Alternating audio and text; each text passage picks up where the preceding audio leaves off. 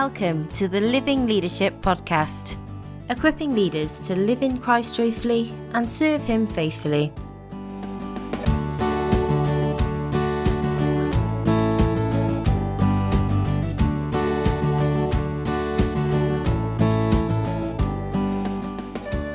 Happy New Year from all of us here at Living Leadership. In this, our first episode of 2023, we wanted to share with you a talk from our archives. This talk was given by Marcus Honeysett last January, January 2022, at one of our services, Refresh Network Online. Refresh Network Online is a twice monthly gathering for leaders and spouses which takes place on Zoom. In each session, which is just an hour long, we have a time of sharing from God's Word, then time spent in small groups, reflecting and praying together, sharing burdens and our lives. If this is the sort of thing that you'd enjoy being part of, please do check out our website www.livingleadership.org forward slash RNO for Refresh Network Online. And we'd love to have you join us. Anyway, over to Marcus for today's episode with a few friends the other day, I was reading Psalm 27, which is uh, probably my favorite psalm. And uh, one of them said how comforting they find it that in Psalm 27, David is both completely confident in the Lord and also terribly troubled. The Lord is my light and my salvation, and evil men advance against me. I'm confident that I will see the goodness of the Lord in the land of the living, and false witnesses rise up against me, and my father and mother forsake me. Yeah, many psalms are one or the other of those, but Psalm 27 brings them both together. And it finishes off with this synthesis Wait for the Lord, be strong and take heart, and wait for the Lord. Of course, there are lots of other times when we're told to wait on the Lord, relying on his strength, his timing, I guess Isaiah 40 is the best known. Those who wait on the Lord will renew their strength. But uh, there are others. Peter Comont brought to us Psalm 37 a few weeks ago Be still before the Lord and wait patiently for him. Do not fret when men succeed in their ways. I like that, that waiting on the Lord patiently is the antidote to fretting. Micah 7 waiting for him is linked to hoping in him. I watch in hope for the Lord. I wait for God, my Savior. My God will hear me. Same in Lamentations 3. The Lord is good to those who hope in him, to the one who seeks him. It is good to wait quietly for the salvation of the Lord. Blessed are all who wait on him. And there are lots more. Uh, my favourite's probably Psalm 130, that cry from the depths. I wait for the Lord, my whole being waits, and in his word I put my hope. I wait for the Lord more than watchmen wait for the morning, more than watchmen wait for the morning. Now, I don't know about you, but I don't think in our kind of activist part of the Christian world we're very good at this. Our surrounding culture is obsessed with instant gratification. And that easily affects us and our people as well. We so easily get impatient. Maybe you prefer texts that say, make the most of every opportunity, more activist bits of scripture. I'll not forget uh, when I still worked for UCCF, uh, meeting a church student worker once who asked me how many one to ones I did in a day. And the, the only reason for him asking was he wanted to tell me how many he did. So uh, I asked him, and he proudly told me that he did um, eight one to ones every day. He prepared a short Bible study, met a student uh, in the refectory. First one came, eight till nine, pray, Bible study, pray, go, next one comes. It was a sort of sausage machine, conveyor belt kind of thing. And I asked him why he did that, and he said, because the need is infinite. So I have to try to meet it. What he actually meant was I, I have to show how busy I am. Then my elders and will, will like it, and I'll get applauded for it. I don't have other ways to measure success, so I'll use activity as a surrogate measure. I asked him, Does anybody get to five minutes to the hour and say there's a sin I'm really struggling with? I'd like to talk to you about? He said, No, that never happens. I wonder why. We so easily get impatient. Give us even a brief period when nothing seems to be happening, and I feel that I have to rush in and do something lest I feel at a loose end or in case anybody thinks that I'm lazy. It is the opposite of waiting, that it will make sure that I don't wait on the Lord. And of course, now in this season, we have lots of people clamoring for us to do something. You know, um, the politician's syllogism from the old Yes Minister series um, uh, we must do something, this is something, therefore we must do it. People are clamoring for us to do something. Either get us back to previous normal, just reintroduce all the things we did before and that we liked before, or throw all that to the wind and get on with imagining and developing new things for the future. I guess quite a lot of us are caught between two different uh, constituencies wanting both of those things and they're mutually exclusive and then getting frustrated because we won't deliver the version that they like. I think that very few people at the moment are encouraging ministers to wait on the Lord. I think very few people are liking it if we say that's what needs to happen. And maybe that's what needs to happen for an indeterminate amount of time when the Lord took Elijah to the Kerith ravine for three and a half years, he didn't know it was going to be three and a half years. He just knew that it was him learning to lean into God and wait on him. When we wait on the Lord, we can't engineer when he's going to speak or act or guide. We want to do things, and just praying and leaning into him feels, um, well, maybe not very efficient or productive or useful. Uh, my personal conviction is that 2022 is the start of new things that he is doing. And that we aren't going to go back to January 2020 and that it's unwise to try. It's just my personal view. When God changes the world as he has, things never go back.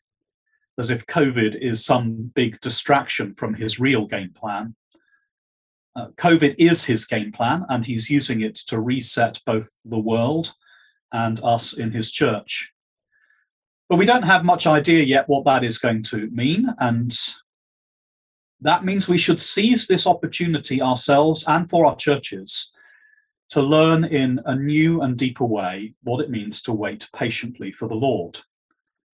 Even when that feels frustrating or he doesn't seem to be doing anything, or at least nothing that we can get our heads around. And that brings me to the related theme of patience we're going to learn to be people who wait, we're going to have to be patient. A little while ago, I was asked to preach about patience from the fruit of the Spirit in Galatians 5. And I'd never been asked to do that before. It occurred to me what a very strange thing it is to have in the list. Paul Coulter was just saying before this meeting, if uh, the fruit of the Spirit was multi-choice, that's the one that you would that's the one you would leave off. Why is growing in patience enough of an indication of what the Spirit is doing in us to make it into Galatians 5. You know, there are so many other things he could have put in the list hospitality, mercy, lots of things. But there it is patience right after love, joy, and peace. So I got out my concordance, and I uh, reveals my age, doesn't it? I got out my concordance, started looking up other verses, and there are quite a lot. 2 Peter 3:15 says, "Bear in mind that our Lord's patience, same word, means salvation." Paul knew it very well. I was shown mercy so that in me, the worst of sinners, Christ Jesus might display his unlimited patience as an example for those who would believe on him and have eternal life. Jesus is patient so that people get saved. And saved sinners who have received his patience display how wonderful he is very often the word that's used has connotations of both waiting patiently for salvation and patiently forbearing with each other, endurance and bearing with. For example, Colossians 1, Paul prays that the Colossian church might be strengthened with all power so that they might have great endurance and patience. Great prayer in persecutions for sure, but perhaps that's a good prayer for all churches in challenging times as well. that you might be strengthened with power so that you have great endurance and patience. We need endurance and patience. And of course, patience is also what love looks like in action. Don't, don't you find it interesting that the very first thing that 1 Corinthians 13 says about love is that it's patient? Before it says that it's kind. Uh, oh, it's really surprising when you think about that. Why is that? Maybe it's because a primary thing about God's love is that he's mercifully patient in withholding judgment at the present time.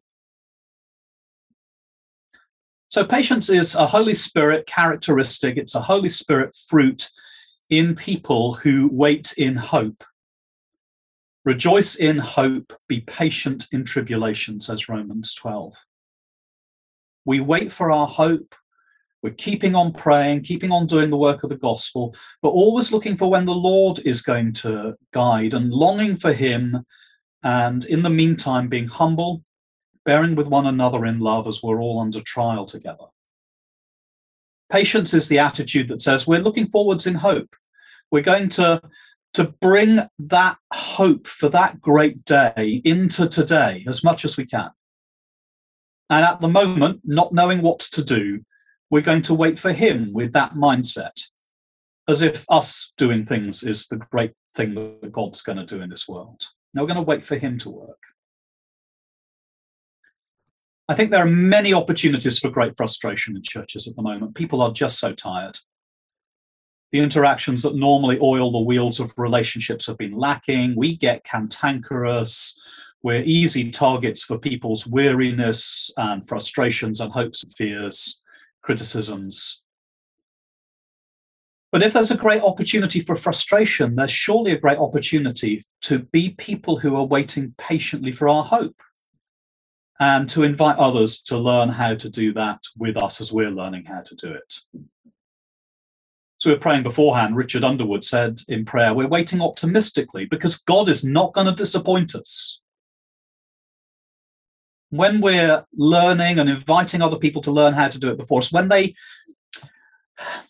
when they see and imitate us enduring in hope rather than in despair, there's surely something very attractive about that people will get attracted. Maybe not everybody. Some are just going to get frustrated and want instant results and want the people who say, yeah, we, we, we know exactly what things are going to be like. We can get you back to previous normal. We can provide the comfort. But some are going to sense that spiritually, waiting in hope is the right place to be. And they are going to gather to you and they're going to get blessed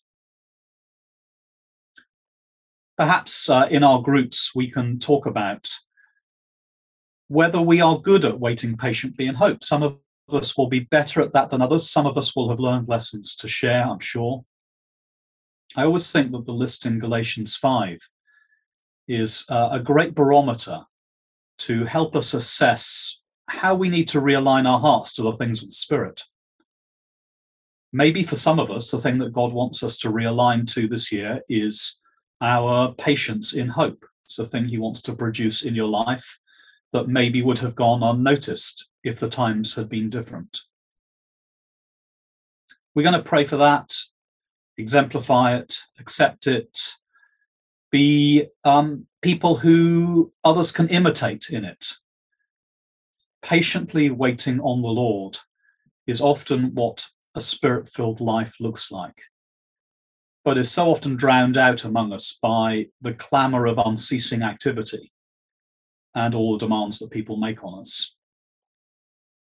Uh, one more verse as I close.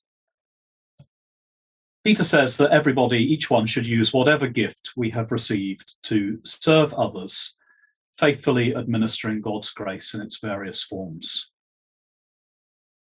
He is transforming us to be like the Lord Jesus, and he's transforming us to, to make us into ministers of his grace. People see that, they get the, the aroma of that, they smell it, they, they see something different for them to imitate when we are people of love and joy and peace and patience. And at this time, especially if we're able to model how to be patient in affliction.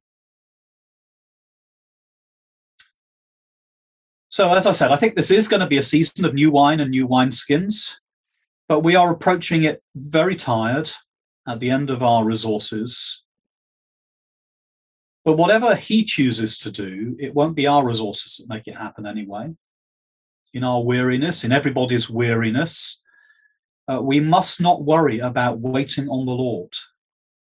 Perhaps deliberately not just going back to all the old activities. That might just be displacement activity that is popular but crowds out the new things that he might want to do. But instead, being leaders and churches who are prayerfully pressing in, resting, rest in the Lord. Jesus says, Come and rest on me, wait on the Lord, wait on him more than watchmen wait for the morning, more than watchmen wait for the morning. So I've got a few questions for us in our groups. Uh, things like what might it look like for a church to be one that waits patiently in hope? How can we train ourselves in that?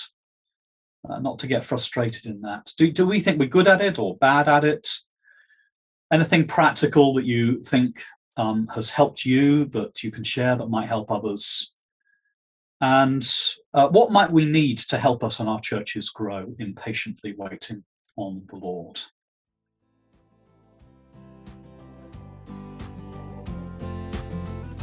Thank you for listening to the Living Leadership Podcast.